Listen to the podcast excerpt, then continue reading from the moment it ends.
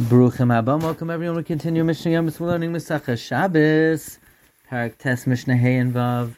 Hamoitzi ate someone who carries wood on Shabbos. The shear to be chayiv is kedei lavasha beitzakala to cook up a groigerous worth of an egg of a chicken. Tavlin, one who carries out spices. Kedei latabo beitzakala in order to spice up the egg of a chicken, umitzarfin samzeh, various spices joined together to combine to make the shir, klipe agoizim, the shell of a nut, while it's green and moist. Klipe him the shell of a pomegranate. Is this an herb that you make blue dye, ufua, a root that you make from it red dye, in order to dye the small garment of the netting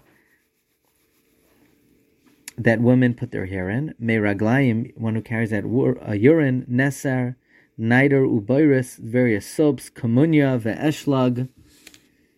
Kumunya is an herb that you clean the hands with, and Eshlag, the Bartenura says that he doesn't know exactly what it is, but it's a type of substance used for cleaning. So these the shira is kedei lechabes bahen beged katam misvach in order to launder the small garment of the netting of a woman's hair. Rabbi Hudam Rabbi says kedei lahaver ala kesem in order to wash off a stain on a woman's garment. Mishnah vav popeles spice pepper koshehi even one granule ve'itran the refuse of tar koshehu even a little bit even the slightest amount mine besamim, various spices, umine matchos, and um, types of metals, kol shehin, even the smallest amount, because besamim are fit even in the smallest amount. And metal you can make a kli katan. May avne hamizbeach umay afra hamizbeach mekek svarim umekek mit pechoiseyam from the stones of the Mizbeach, from the dust of the Mizbeach. The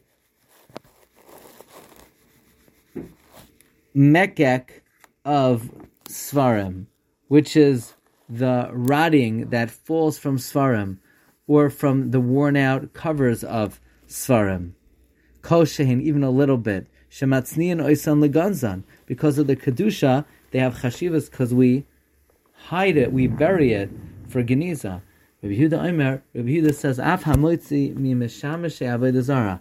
Even someone who carries out things that are used for avodah zara, kol shehu, even the smallest amount, one is chayiv shenemar, like the pasuk says, v'lo yidbak b'yadcha mu'uma menacher. Nothing should cling in your hands from avodah zara, which implies that Torah is giving chashivos even to the smallest amount of avodah zara that you have to get rid of it, and therefore, if you carry out even the smallest amount on Shabbos, one is chayiv. Wishing everyone a wonderful day.